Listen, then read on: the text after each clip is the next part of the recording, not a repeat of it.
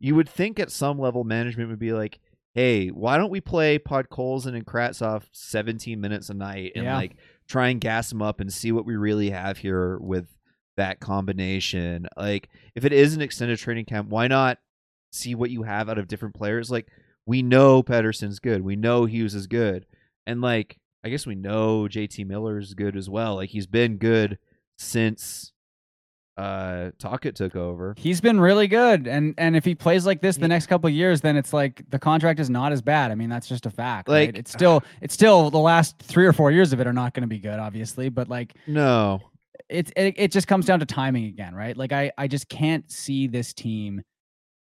Look, I know there's more changes to be made, and and you know, I don't want to be like a let let them cook type of guy necessarily. Mhm. Like let's wait and see type of guy. But like clearly there are more moves to be made, but I just can't see any moves that like I can't see this team topping out as like maybe winning a round and then getting to the second round and like losing in six, right? Like and and again, and and we've said this so many times before, and this is what I think a lot of the super positive fans don't understand is I would love to be wrong about this, right? I would love to be wrong. I would love to two years from now, the Canucks are one of the best teams in hockey. That And would kick ass. and this retool was a great idea and JT Miller is still playing great. And Hronek was like the perfect fit for the team which again I think he's going to be a good fit for the team but like I I would love to be wrong about all of this. And if I am wrong you can go back and you can listen to all our episodes. You can you can clip together the a super cut of me complaining and make me look like a fool. I Mhm. would love to be a fool. I would love to eat crow. But how many times have we had to eat crow with this team in the last decade? Like never no even the JT Miller trade- once.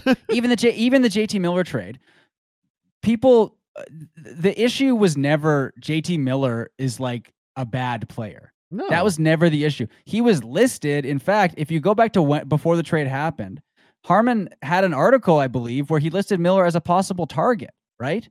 But it, it's it's one of those things where it's just a timing thing, right? Like it's it's how much you're paying, it's it's it's the timing of the moves, it's getting surplus value, Mhm. and it and it's just like you cannot win a cup, you cannot contend for a cup if you're not getting so much surplus value on your contracts, right? there are so many like I just don't see good smart teams out there. You know, That's it too. Like, That's the it- other thing, y- right? It's so hard, I think, to just dumb luck your way into it these days.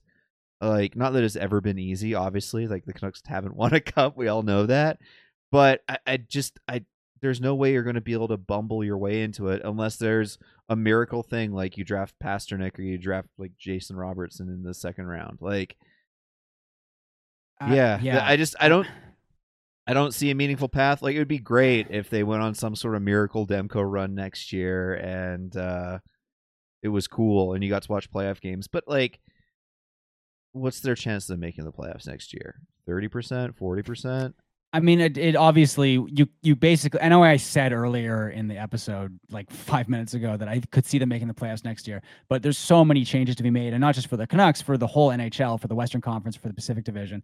So much stuff has to happen, right? So you you can't really say right now. But the team as it stands, I mean, there's some good pieces, and I just I don't know. It's it's like you said, it's you know, like we this is what- like what we were like at the start of the season was just sitting back and accepting like, okay, this is their plan, I guess, right?